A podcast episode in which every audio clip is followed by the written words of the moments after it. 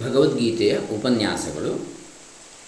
ಶ್ರೀ ಶ್ರೀ ಶ್ರೀ ಸಚ್ಚಿದಾನಂದೇಂದ್ರ ಸರಸ್ವತಿ ಮಹಾಸ್ವಾಮಿಗಳವರು ಹೊಳೆ ನರಸೀಪುರ. ಇವರ ಕೃತಿ. ಇದರಲ್ಲಿ ಈಗಾಗಲೇ ನಾವು ಹನ್ನೆರಡು ವಿಚಾರಗಳನ್ನು ನೋಡಿದ್ದೇವೆ. ಇವತ್ತು ಹದಿಮೂರನೇದು ಕರ್ಮಯೋಗಕ್ಕೆ ಅವತರಣಿಕೆ ಅಂಥೇಳಿ. ಭಗವದ್ಗೀತೆ ಎರಡನೇ ಅಧ್ಯಾಯ ನಲವತ್ತ ಮೂರು ಮತ್ತು ನಲವತ್ತ ನಾಲ್ಕನೇ ಶ್ಲೋಕಗಳ ಮೇಲಿನ ಶ್ರೀಗಳವರ ಉಪನ್ಯಾಸ. ಅದರ ವಾಕ್ಯರೂಪ. ನೋಡೋಣ. ಓಂ ಶ್ರೀ ಗುರುಭ್ಯೋ ನಮಃ ಹರಿ ಓಂ ಶ್ರೀ ಗಣೇಶಾಯ ನಮಃ ಇಲ್ಲಿ ಭಗವದ್ಗೀತೆಯ ಆ ಮೂಲ ಶ್ಲೋಕಗಳನ್ನೊಮ್ಮೆ ನೋಡೋಣ. ನಲವತ್ತ ಮೂರನೇ ಎರಡನೇ ಅಧ್ಯಾಯದಲ್ಲಿ. ಕಾಮಾತ್ಮಾನ ಸ್ವರ್ಗಪರಾಹ ಜನ್ಮ ಕರ್ಮ ಫಲಪ್ರದಾಂ ಕ್ರಿಯಾ ವಿಶೇಷ ಬಹುಲಾಂ ಭೋಗೈಶ್ವರ್ಯಗತಿಂ ಪ್ರತಿ.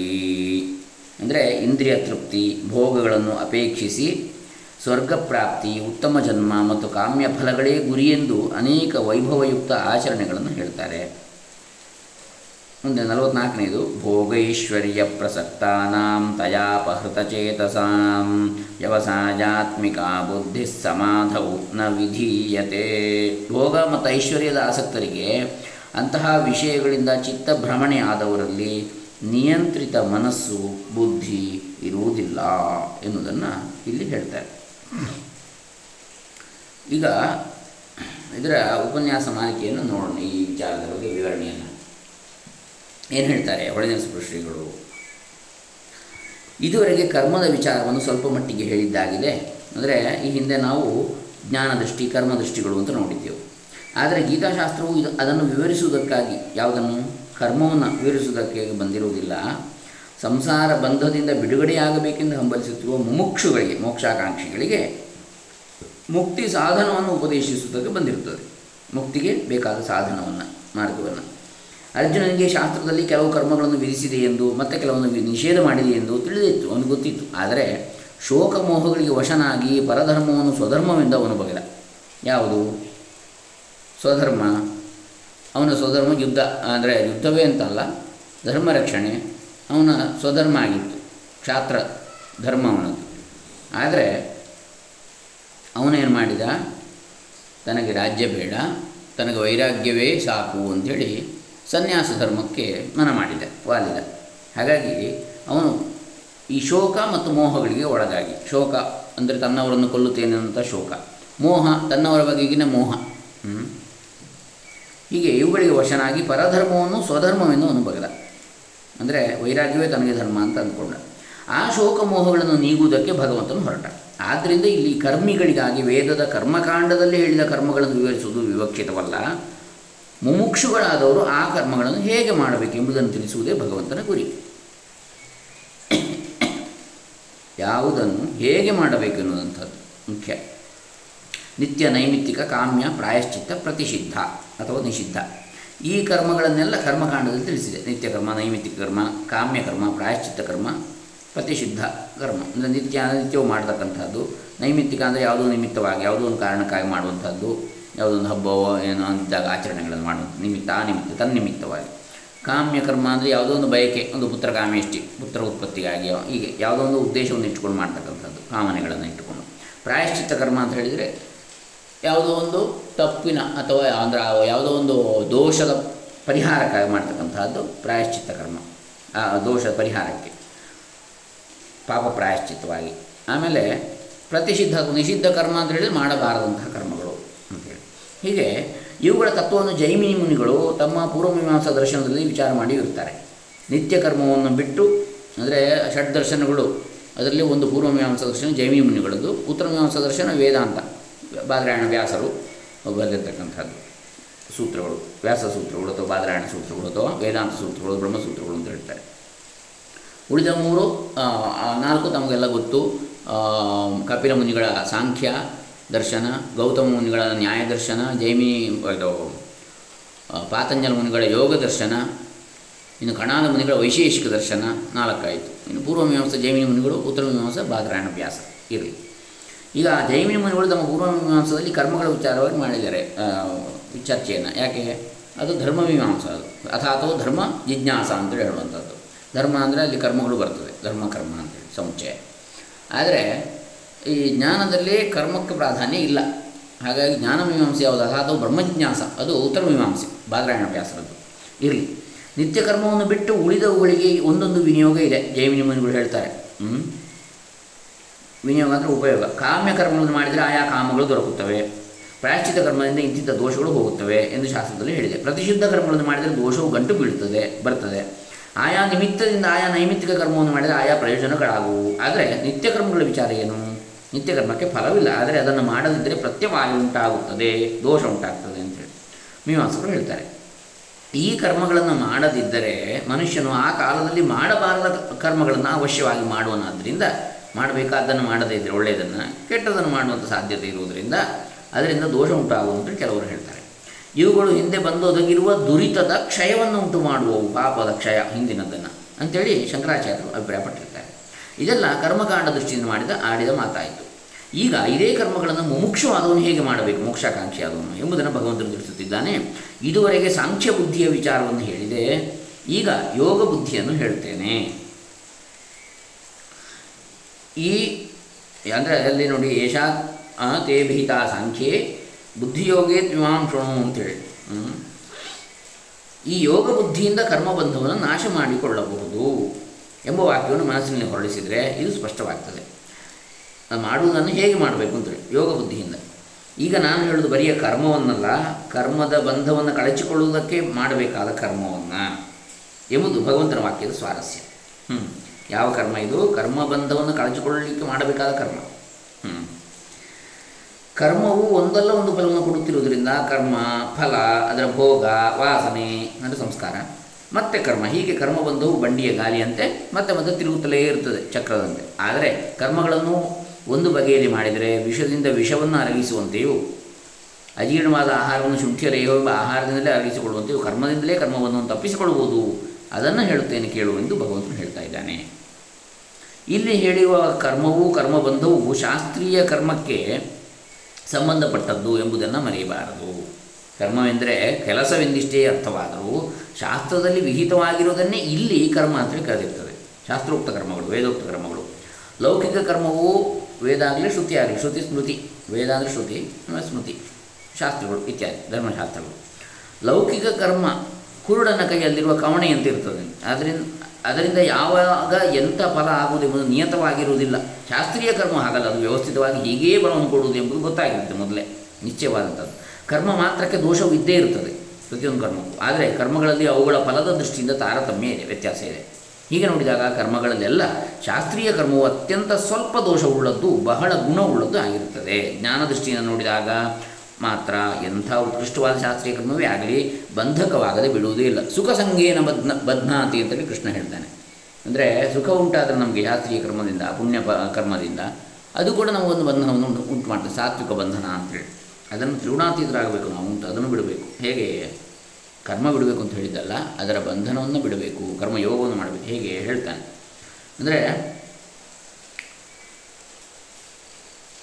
ಈಗ ಆ ಬಂಧವನ್ನು ತಪ್ಪಿಸಿಕೊಳ್ಳುವುದಕ್ಕೆ ಕರ್ಮಾನುಷ್ಠಾನದಲ್ಲಿ ಅನುಸರಿಸಬೇಕಾದ ಯೋಗ ಬುದ್ಧಿಯನ್ನು ಹೇಳೋದಕ್ಕೆ ಭಗವಂತನು ಪ್ರಾರಂಭಿಸಿರ್ತಾನೆ. ತತ್ವಜ್ಞಾನದಿಂದಲೇ ಕರ್ಮಬಂಧವು ತಪ್ಪೀತೇ ಹೊರತು ಮತ್ತೆ ಏತರಿಂದಲೂ ತಪ್ಪಲಾರದು ಎಂಬುದು ಶಾಸ್ತ್ರದ ಪರಮ ಸಿದ್ಧಾಂತ. ಆದರೆ ನಮ್ಮಲ್ಲಿ ಬಹುಜನರಿಗೆ ಜ್ಞಾನಕ್ಕೆ ತಕ್ಕ ಯೋಗ್ಯತೆ ಇರುವುದಿಲ್ಲ. ಆದ್ದರಿಂದ ಉತ್ತಮ ಅಧಿಕಾರಿಗಳನ್ನು ಬಿಟ್ಟರೆ ಹೆಚ್ಚಿನ ಸಂಖ್ಯೆಯ ಜನರು ಇದುವರೆಗೆ ಹೇಳಿರುವ ಸಾಂಖ್ಯ ಬುದ್ಧಿಯನ್ನು ಅವಲಂಬಿಸುವುದಕ್ಕೆ ಅನರ್ಹರೇ ಆಗಿರ್ತಾರೆ ಅವ್ಯಕ್ತೋಪಾಸನೆಗೆ ಆತ್ಮ, ಪರಮಾತ್ಮ ಒಂದೇ ಎನ್ನತಕ್ಕಂಥ ಆತ್ಮ ಆತ್ಮ, ಪರಮಾತ್ಮ ಸ್ವರೂಪರೇ ಆಗಿರುತ್ತೇವೆ ಎನ್ನುವುದನ್ನು, ಆ ಬುದ್ಧಿಯನ್ನು ಅವಲಂಬಿಸೋದಕ್ಕೆ ಅನರ್ಹರಾಗಿರ್ತಾರೆ ಉತ್ತಮ ಅಧಿಕಾರಿಗಳು ಕಡಿಮೆ. ಕರ್ಮವಾಸನೆಯಿಂದ ಕೂಡಿದ್ದರೂ ಈ ಸಂಸಾರ ಬಂಧದಿಂದ ಹೇಗಾದರೂ ಬಿಡುಗಡೆಯನ್ನು ಹೊಂದಬೇಕೆಂಬ ಹವಣಿಕೆಯೂ ಇರುವವರು ಕೆಲವರು ಇರ್ತಾರೆ ಕರ್ಮವಾಸನೆಯಿಂದ ಕೂಡಿದ್ರು ಇದ್ದವರು ಕೂಡ. ಅಂಥವರಿಗೆ ಕರ್ಮಗಳನ್ನು ಮಾಡಿಯೂ ಕರ್ಮಬಂಧದಿಂದ ತಪ್ಪಿಸಿಕೊಳ್ಳುವ ಬಗೆಯನ್ನು ಹೇಳುವುದಕ್ಕೆ ಸಾಂಖ್ಯ ಬುದ್ಧಿಗೆ ಕ್ರಮಕ್ರಮವಾಗಿ ಒಯ್ಯುವ ಒಂದು ಬುದ್ಧಿ ಅಲ್ಲಿಗೆ ಹೋಗಲಿಕ್ಕೆ. ಅದು ಇನ್ನೊಂದು. ಸರಳವಾದ ದಾರಿಯನ್ನೊಂದು ಬೇಕಾಗ್ತದೆ. ಅದನ್ನು ಉಪದೇಶಿಸಬೇಕಾಗ್ತದೆ. ಇದೇ ಯೋಗ ಬುದ್ಧಿ. ಈ ಯೋಗ ಬುದ್ಧಿಯನ್ನು ಹೊಗಳಿ ಅರ್ಜುನನೇ, ನೀನು ಈ ಬುದ್ಧಿಯನ್ನು ಆಶ್ರಯಿಸಿದರೆ ಕರ್ಮಬಂಧವನ್ನು ತಪ್ಪಿಸಿಕೊಳ್ಳಬಹುದು ಎಂದು ಹೇಳಿರುವಲ್ಲಿ ಅದನ್ನು ಸಾಂಖ್ಯ ಬುದ್ಧಿಗೆ ಹೋಲಿಸಿಲ್ಲ. ಯೋಗ ಬುದ್ಧಿ ಇಲ್ಲದೆ ಕರ್ಮವನ್ನು ಅನುಷ್ಠಾನ ಮಾಡುವ ಬುದ್ಧಿಗೆ ಹೋಲಿಸಿರುತ್ತದೆ ಎಂದು ತಿಳಿಯಬೇಕು.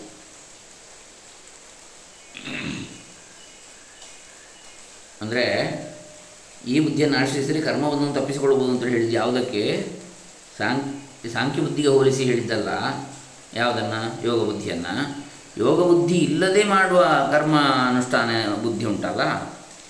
ಅದಕ್ಕಿಂತ ಈ ಯೋಗ ಬುದ್ಧಿಯಲ್ಲಿ ಮಾಡುವಂಥದ್ದು ಶ್ರೇಷ್ಠ ಅಂತ ಹೇಳಿ, ಹೇಳಿದ್ದಾರೆ ಅಂತೇಳಿ ತಿಳಿಬೇಕು. ಕರ್ಮಯೋಗ ಮಾಡಬೇಕು ಕೇವಲ ಕರ್ಮಗಳು ಮಾಡುವ ಬದಲು. ಇಲ್ಲಿ ಕರ್ಮಯೋಗವನ್ನು ಹೊಗಳಿರುವುದು ಏಕೆ ಎಂದರೆ, ಅದನ್ನು ಮುಮುಕ್ಷುಗಳಿಗೆ ವಿಧಿಸುವುದಕ್ಕಾಗಿ, ಮೋಕ್ಷಾಕಾಂಕ್ಷಿಗಳಿಗೆ ಕರ್ಮಯೋಗವನ್ನು ವಿಧಿಸುವಂಥದ್ದು. ಯಾಕೆ? ಜ್ಞಾನಯೋಗಕ್ಕೆ ಹೋಗಲಿಕ್ಕೆ. ಕರ್ಮಕಾಂಡದಲ್ಲಿ ಅಥವಾ ಸಾಂಖ್ಯಯೋಗಕ್ಕೆ ಹೋಗಲಿಕ್ಕೆ. ಕರ್ಮಕಾಂಡದಲ್ಲಿ ಕರ್ಮವನ್ನು ವಿಧಿಸುವಾಗ ಅದನ್ನು ಹೊಗಳುವುದಕ್ಕೆ ಅರ್ಥವಾದವನ್ನು ಹೇಳಿರುವುದುಂಟು. ಕರ್ಮವನ್ನು ಹೊಗಳುವುದಕ್ಕೆ. ಉದಾಹರಣೆಗೆ ವಾಯುದೇವತೆಗೆ ಇಂಥ ಪಶುವನ್ನು ಕೊಡಬೇಕು. ವಾಯು ಕ್ಷಿಪ್ರತಮವಾದ ದೇವತೆಯಲ್ಲವೇ ವೇಗವಾಗಿ ಹೋಗುವವನು. ಆದ್ದರಿಂದ ಆ ದೇವತೆಗೆ ಆ ಪಶುವನ್ನು, ಈ ಪಶುವನ್ನು ಕೊಡುವವನಿಗೆ ಕ್ಷಿಪ್ರವಾಗಿ ಫಲವಾಗುತ್ತದೆ ಎಂದು ಒಂದು ಕರ್ಮವನ್ನು ಹೊಗಳಿದೆ. ಹೀಗೆಯೇ ಇಲ್ಲಿ ಕರ್ಮಯೋಗವನ್ನು ಹೊಗಳಿರುವಂಥದ್ದು ಇಲ್ಲಿ ಹೊಗಳುವುದಕ್ಕೆ ಉಪಯೋಗಿಸಿರುವುದೆಲ್ಲ ಈ ಯೋಗದಲ್ಲಿ ನಿಜವಾಗಿ ಇರುವ ಗುಣವನ್ನೇ ಹೇಳಿದ್ದೆಂದು ತಿಳಿಯಬೇಕು. ಬೇಸಾಯ ಮಾಡಿದವರಿಗೆ ಸರಿಯಾಗಿ ಕೆಲಸವನ್ನು ಮಾಡಿದ್ದರೂ ಫಲವಾಗಬೇಕೆಂಬ ನಿಯಮ ಇಲ್ಲ. ವೈದ್ಯರು ಚಿಕಿತ್ಸೆಯನ್ನು ಮಾಡುವಾಗ ಇರುವ ರೋಗವು ಹೋಗುವುದರ ಬದಲು ಹೊಸದೊಂದು ರೋಗವು ಕಂಡು ಬಿದ್ದರೂ ಬೀಳಬಹುದು ಹಾಗೆ ಶಾಸ್ತ್ರೀಯ ಕ್ರಮದಲ್ಲಿಯೂ ಕ್ರಮವನ್ನು ಹಿಡಿದು ಮಾಡದೇ ಇರುವಾಗ, ಕ್ರಮ ತಪ್ಪಿದಾಗ ಫಲವಿಲ್ಲದೆ ಹೋಗಿ ಬರೀ ಆಯಾಸ ಮಾತ್ರವಾಗಿ ಬಿಡಬಹುದು ಅಥವಾ ತಪ್ಪಾಗಿ ಮಾಡಿದ್ರಿಂದ ವಿಪರೀತ ಫಲವೂ ಆಗಿ ಬಿಡಬಹುದು ಆದರೆ ಈ ಕರ್ಮಯೋಗದಲ್ಲಿ ಹಾಗಿಲ್ಲ. ಇದನ್ನು ಮಾಡಿದರೆ ಫಲವಿಲ್ಲವೆಂಬುದಾಗಲಿ, ವಿಪರೀತ ಫಲವೇ ಆಗುವುದೆಂಬುದಾಗಲಿ ಎಂದಿಗೂ ಇಲ್ಲ. ಇದನ್ನು ಒಂದಿಷ್ಟು ಮಾಡಿದರೂ ಸಾಕು. ಮಹಾಭಯರೂಪವಾದ ಸಂಸಾರ ಬಂಧದಿಂದಲೇ ಬಿಡುಗಡೆ ಮಾಡಿಸಿಬಿಡ್ತದೆ. ಸ್ವಲ್ಪ ಸ್ವಲ್ಪಮಪ್ಯಸ್ಯ ಧರ್ಮಸ್ಯ ತ್ರಾಯತೆ ಮಹತೋ ಭಯಾತ್ ಅಂತ ಹೇಳ್ತಾನೆ ಕೃಷ್ಣ. ಕರ್ಮದ ಪರಿಮಾಣಕ್ಕೆ ತಕ್ಕಂತೆ ಫಲವಿರಬೇಡುವೆ. ಸ್ವಲ್ಪವೇ ಕರ್ಮಯೋಗವನ್ನು ಮಾಡಿದರೆ ಮಹಾಭಯದಿಂದ ಬಿಡುಗಡೆಯಾಗುವುದು ಹೇಗೆ ಎಂದು ಶಂಕಿಸಬಾರದು. ಆಟಂಬಾಮಿನ ಪ್ರಯೋಗದಂತಹ ಸಣ್ಣ ಕೆಲಸಕ್ಕೆ ಮಹಾ ದುಷ್ಫಲವಾದದ್ದು ಎಲ್ಲರಿಗೂ ತಿಳಿದಿರುತ್ತದೆ. ಆ ಬಾಂಬಿನ ಪ್ರಯೋಗವು ಪ್ರಕೃತಿಯ ನಿಯಮಕ್ಕೆ ಒಳಪಟ್ಟದ್ದು. ಪ್ರಕೃತವಾದ ವಿಚಾರವು ಕರ್ಮ ನಿಯಮಕ್ಕೆ ಒಳಪಟ್ಟದ್ದು. ಕರ್ಮವು ಬಂಧವನ್ನು ಉಂಟು ಮಾಡುವುದಾದರೂ ಕರ್ಮಯೋಗದ ನಿಯಮವನ್ನು ಅನುಸರಿಸಿದರೆ ಅದು ಬಂಧದಿಂದ ಬಿಡುಗಡೆಯನ್ನೇ ಮಾಡಿಸಿಬಿಡ್ತದೆ ಕರ್ಮಕಾಂಡದಲ್ಲಿ ಕರ್ಮಗಳನ್ನು ವಿನಿಯೋಗಿಸಿರುವಂಥದ್ದು ಕ್ಲಿಪ್ತವಾದ, ಪರಿಮಿತವಾದ ಫಲವನ್ನು ಕೊಡುವುದಕ್ಕೆ. ಆದರೆ ಜ್ಞಾನಕಾಂಡದಲ್ಲಿ ಇದೇ ಕರ್ಮಗಳನ್ನು ವಿನಿಯೋಗಿಸಿರುವುದು ಚಿತ್ತಶುದ್ಧಿಯ ಮೂಲಕವಾಗಿ ಕ, ಜ್ಞಾನವನ್ನು ತಂದುಕೊಡುವುದಕ್ಕೆ ಲೌಕಿಕ ಫಲಗಳಿಗಾಗಿ ಅಲ್ಲ. ಈ ವಿನಿಯೋಗ ಭೇದವನ್ನು ತಿಳಿಸಿಕೊಡುವುದಕ್ಕೆ ಭಗವಂತನು ಈ ಕರ್ಮಯೋಗವನ್ನು ಹೊಗಳಿರುತ್ತಾನೆ. ಮೊಟ್ಟ ಮೊದಲು ಈ ಯೋಗದಲ್ಲಿರುವ ವಿಶೇಷವೇನೆಂದರೆ, ಹಾಗಾಗಿ ನಾವು ತಪ್ಪು ತಿಳಿಯಬಾರದು ಜ್ಞಾನಯೋಗಕ್ಕಿಂತಲೂ ಹೆಚ್ಚಿನದು ಅಂತ ಹೇಳುವಂಥದ್ದನ್ನು ತಿಳಿಬಾರದು ಇದು ಹೊಗಳಿದ್ದು ಯಾಕೆ? ಮಧ್ಯಮಾಧಿಕಾರಿಗಳಿಗೆ, ಮಂದ ಮಧ್ಯಮಾಧಿಕಾರಿಗಳಿಗೆ ಕೇವಲ ಕರ್ಮಕ್ಕಿಂತ ಕರ್ಮಯೋಗವು ಹೆಚ್ಚಿನದು ಅಂತೇಳಿ ಅದರ ವಿಶೇಷವನ್ನು ಹೊಗಳಿದ್ದು. ಯಾಕೆ? ಅದೊಂದು ಸೋಪಾನವಾಗ್ತದೆ, ಮೆಟ್ಟಿಲಾಗ್ತದೆ ಜ್ಞಾನಯೋಗಕ್ಕೆ ಸಾಂಖ್ಯಯೋಗಕ್ಕೆ ಅಂತೇಳಿ. ಮೊಟ್ಟ ಮೊದಲು ಈ ಯೋಗದಲ್ಲಿರುವ ವಿಶೇಷವೇನೆಂದರೆ ವ್ಯವಸಾಯವು ದೃಢವಾದ ಮನೋನಿಶ್ಚಯ, ವ್ಯವಸಾಯ. ಅಂದರೆ ದೃಢವಾದ ಮನೋನಿಶ್ಚಯ. ನಾನು ಇನ್ನು ಎಂದಿಗೂ ಕಾಮಕ್ರೋಧಗಳಿಗೆ ವಚನ ಆಗುವುದಿಲ್ಲ. ಸಂಸಾರದಿಂದ ಬಿಡುಗಡೆಯನ್ನು ಹೊಂದುವುದೇ ನನ್ನ ಜೀವನದ ಉದ್ದೇಶ. ಸಂಸಾರ ಅಂದರೆ ಜನನ ಮರಣ. ಎಂಬ ಮನೋನಿಶ್ಚಯವೇ ವ್ಯವಸಾಯ. ವ್ಯವಸಾ, ವ್ಯವಸಾಯಾತ್ಮಕ ಬುದ್ಧಿ. ಏಕೇಹ ಕುರುನಂದನ ಅಂತ ಹೇಳಿ. ಈ ವ್ಯವಸಾಯವು ಕರ್ಮಯೋಗದಲ್ಲಿ ಇರ್ತದೆ ಆದರೆ ಸುಮ್ಮನೆ ಕರ್ಮಗಳನ್ನು ಮಾಡುವವರಿಗೆ ಇದು ಇರುವುದಿಲ್ಲ. ಭಗವಂತನು ಇಲ್ಲಿ ಕಾಮ್ಯ ಕರ್ಮಗಳನ್ನು ನಿಂದಿಸಿರುತ್ತಾನಷ್ಟೇ. ನಾಸ್ತಿಕರು ಕರ್ಮದಿಂದ ಪ್ರಯೋಜನವಿಲ್ಲವೆಂದು ಹೇಳುವಂತೆ ಇಲ್ಲಿ ಭಗವಂತನು ಕಾಮ್ಯ ಕರ್ಮಗಳನ್ನು ನಿಂದಿಸಿರುತ್ತಾನೆ ಅಂತೇಳಿ ಭಾವಿಸಬಾರದು. ನಾಸ್ತಿಕರು ಪೂಜೆ, ಪುನಸ್ಕಾರ, ಯಜ್ಞಯಾಗ ಯಾಕೆ ಸುಮ್ಮನೆ ಅಂತೇಳಿ ಅವರು ನಿಂದಿಸ್ತಾರೆ ಕರ್ಮವನ್ನು. ಆದರೆ ಇಲ್ಲಿ ಭಗವಂತ ಹಾಗೆ ಹೇಳಿದ್ದು ಅಂತ ತಿಳಿಬಾರದು. ಮತ್ತು ಕಾಮ್ಯ ಕರ್ಮಗಳನ್ನು ನಿಂದಿಸಿದ್ದಾನೆ ಅಷ್ಟೇ. ಈ ಸುಮ್ಮನೆ ಕರ್ಮಗಳನ್ನು ಮಾಡುವವರಿಗೆ ಇಲ್ಲಿರುವಂಥದ್ದಲ್ಲ ಅಂದರೆ ಒಂದನ್ನು ನಿಂದಿಸುವುದು ಮತ್ತೊಂದನ್ನು ಹೊಗಳುವುದಕ್ಕೆ. ಅಪ್ರಕೃತವಾದ ಕಾಮ್ಯ ಕರ್ಮವನ್ನು ನಿಂದಿಸಿರುವಂಥದ್ದು ಪ್ರಕೃತವಾಗಿ ವಿಧಿಸಬೇಕೆಂದಿರುವ ಕರ್ಮ ಯೋಗವನ್ನು ಹೊಗಳುವುದಕ್ಕೆ. ಅದಕ್ಕೆ ಹೇಳುವಂಥದ್ದು ನಹಿ ನಿಂದಾನ್ಯಾಯ ಅಂತ ಹೇಳ್ತಾರೆ. ಇದು ನಿಂದೆಗೆಲ್ಲ ಹೇಳಿದ್ದು ಅಂತ. ಒಂದನ್ನು ನಿಂದಿಸುವಂಥದ್ದು ಯಾಕೆ? ನಹಿ ನಿಂದಾನ್ಯಾಯ. ಇನ್ನೊಂದನ್ನು ಮಹತ್ವವನ್ನು ಹೇಳಲಿಕ್ಕೆ ಹೇಳಿದ್ದು. ಈಗ ಉದಾಹರಣೆಗೆ ಕೆಲವು ಪುರಾಣಗಳಲ್ಲಿ ಈಗ ಶಿವಪುರಾಣದಲ್ಲಿ ಶಿವನನ್ನೇ ಸರ್ವೋತ್ಕೃಷ್ಟ ಅಂತ ಹೇಳಿ ಇತರ ದೇವತೆಗಳು, ಈಗ ವಿಷ್ಣುವನ್ನು, ಬ್ರಹ್ಮನನ್ನು ಸ್ವಲ್ಪ ನಿಂದಿಸಿದಾಗ ಕಾಣ್ಬೋದು ಅದು ಆ ಸಾಂದರ್ಭಿಕವಾಗಿ ಹೇಳುವಂಥದ್ದು ಹೊರತು ಅದು ಅವರ ಕನಿಷ್ಠತೆಯನ್ನು ಹೇಳಲಿಕ್ಕಿಲ್ಲ, ಇವನ ಶ್ರೇಷ್ಠತೆಯನ್ನು ಹೇಳಲಿಕ್ಕೆ. ಹಾಗೆ ಅಂದರೆ ನಾವು ಯಾವ ದಾರಿಯಲ್ಲಿ ಹೋಗ್ತಾ ಇದ್ದೇವೆ, ಆ ದಾರಿಯ ಮಹತ್ವವನ್ನು ತಿಳಿಬೇಕು ಎನ್ನುವಂಥದ್ದು ದೃಷ್ಟಿಯಿಂದ ಇತರದ ಕಡೆಗೆ ಗಮನ ಹೋಗದಾಗೆ ನಮ್ಮ ಬುದ್ಧಿಯನ್ನು ಏಕತ್ರಗೊಳಿಸಲಿಕ್ಕೆ ಮಾಡತಕ್ಕಂಥ ಒಂದು, ಅದು ತಂತ್ರ, ಟೆಕ್ನಿಕ್. ಆದ್ದರಿಂದ ಕರ್, ಕಾಮ್ಯ ಕರ್ಮದ ನಿಂದೆಯನ್ನು ಕರ್ಮಯೋಗದಲ್ಲಿರುವ ವಿಶೇಷವನ್ನು ತಿಳಿಸುವುದಕ್ಕಾಗಿ ಮಾಡಿರ್ತದೆ ಎಂಬುದನ್ನು ನೆನಪಿಟ್ಟರು ಅಂದರೆ ಕಾಮ್ಯ ಕರ್ಮ ಮಾಡಿದರೆ ಆ ಫಲ ಸಿಗುವುದಿಲ್ಲ ಅಥವಾ ಅಂತೇಳಿ ಹೇಳುವುದಕ್ಕೆ ದೂಷಣೆ ಮಾಡಿದ್ದಲ್ಲ. ಆ ಕರ್ಮ ಮಾಡಿ ಫಲ ಇಲ್ಲ ಅಂತೇಳಿ ಫಲ ಇದೆ. ಆದರೆ ಕರ್ಮಯೋಗಕ್ಕೆ ಅದಕ್ಕಿಂತ ಹೆಚ್ಚಿನ ಪ್ರಯೋಜನ ಇದೆ ಎನ್ನುವುದನ್ನು ಹೇಳುವುದಕ್ಕಾಗಿ ಕಾಮ್ಯಕರ್ಮವನ್ನು ನಿಂದನೆ ಮಾಡಿದ್ದಾನೆ ಭಗವಂತ ಎಂಬುದನ್ನು ನೆನಪಿಟ್ಟು ಈ ಕಾಮ್ಯಕರ್ಮ ಶ್ಲೋಕಗಳ ಅರ್ಥವನ್ನು ತಿಳಿದುಕೊಳ್ಳಬೇಕಾಗಿರ್ತದೆ. ಕಾಮ್ಯಕರ್ಮದವರ ಬುದ್ಧಿಯು ಹೇಗಿರುತ್ತದೆ ಕಾಮ್ಯಕರ್ಮವನ್ನು ಹೊಗಳುವವರ ಮಾತು ನೋಡುವುದಕ್ಕೆ ರಮಣೀಯವಾಗಿರುವ ಮುತ್ತುಗದ ಹೂವಿನಂತೆ ಮನಸ್ಸನ್ನೇನು ಆಕರ್ಷಿಸ್ತದೆ ಆದರೆ, ಅಂದರೆ ವೇದವಾದರತಾ ಸರ್ವೇ ನಾಣ್ಯದ ಸ್ಥಿತಿವಾದಿನಃ ಅಂತೇಳಿ ಅವ್ರದ್ದು ಮಾ, ಅಂದರೆ ಹೂವಿನಂತೆ ರಮಣೀಯವಾಗಿರ್ತದೆ ಅವರ ಮಾತುಗಳು ಅಲಂಕಾರನೂ ಕೂಡ. ಆದರೆ ಕರ್ಮಯೋಗದ ಫಲಕ್ಕೆ ಕಾಮ್ಯಕರ್ಮವನ್ನು ಹೋಲಿಸಿದರೆ ಅದರ ಜೊಳ್ಳುತನ ಕಾಣಬರ್ತದೆ, ಕಂಡು, ಕಾಣ್ತದೆ. ಏನೂ ತಿಳಿಯದ ಚಿಕ್ಕ ಮಕ್ಕಳಿಗೆ ಬೆಲ್ಲ, ಮಿಠಾಯಿ ಕಲಸಕ್ಕರೆ ಎಂದು ಸವಿಸಮಿಯಾದ ತಿಂಡಿಗಳ ಹೆಸರನ್ನು ಕೇಳಿದರೆ ನಾಲ್ಗೆಯಲ್ಲಿ ನೀರುರುವಂತೆ ಕಾಮಾತ್ಮರಾದವರಿಗೆ ಕಾಮ್ಯಕರ್ಮಗಳನ್ನು ಹೊಗಳುವ ಅರ್ಥವಾದಗಳನ್ನು ಕೇಳಿದರೆ ಕಿವಿ ನೆಟ್ಟಗಾಗ್ತದೆ. ವೇದದಲ್ಲಿ ಹೇಳಿರುವ ಫಲಗಳಲ್ಲೆಲ್ಲ ಸ್ವರ್ಗಕ್ಕಿಂತ ಹೆಚ್ಚಿನ ಫಲವಿಲ್ಲವೆಂದು ಅವರು ಭಾವಿಸ್ತಾರೆ. ಬಗೆ ಬಗೆಯ ಭೋಗಗಳನ್ನು ಅನುಭವಿಸುವುದೇ ಪುರುಷಾರ್ಥದಿಂದ ಅವರ ನಂಬಿಕೆಯಾಗಿರ್ತದೆ ಭೋಗ ಐಶ್ವರ್ಯ ಭೋಗೈಶ್ವರ್ಯ ಪ್ರಸಕ್ತಾನ ತಯಾಪೃತ ಚೇತಸಾಮ್ ಅಂತೇಳಿ.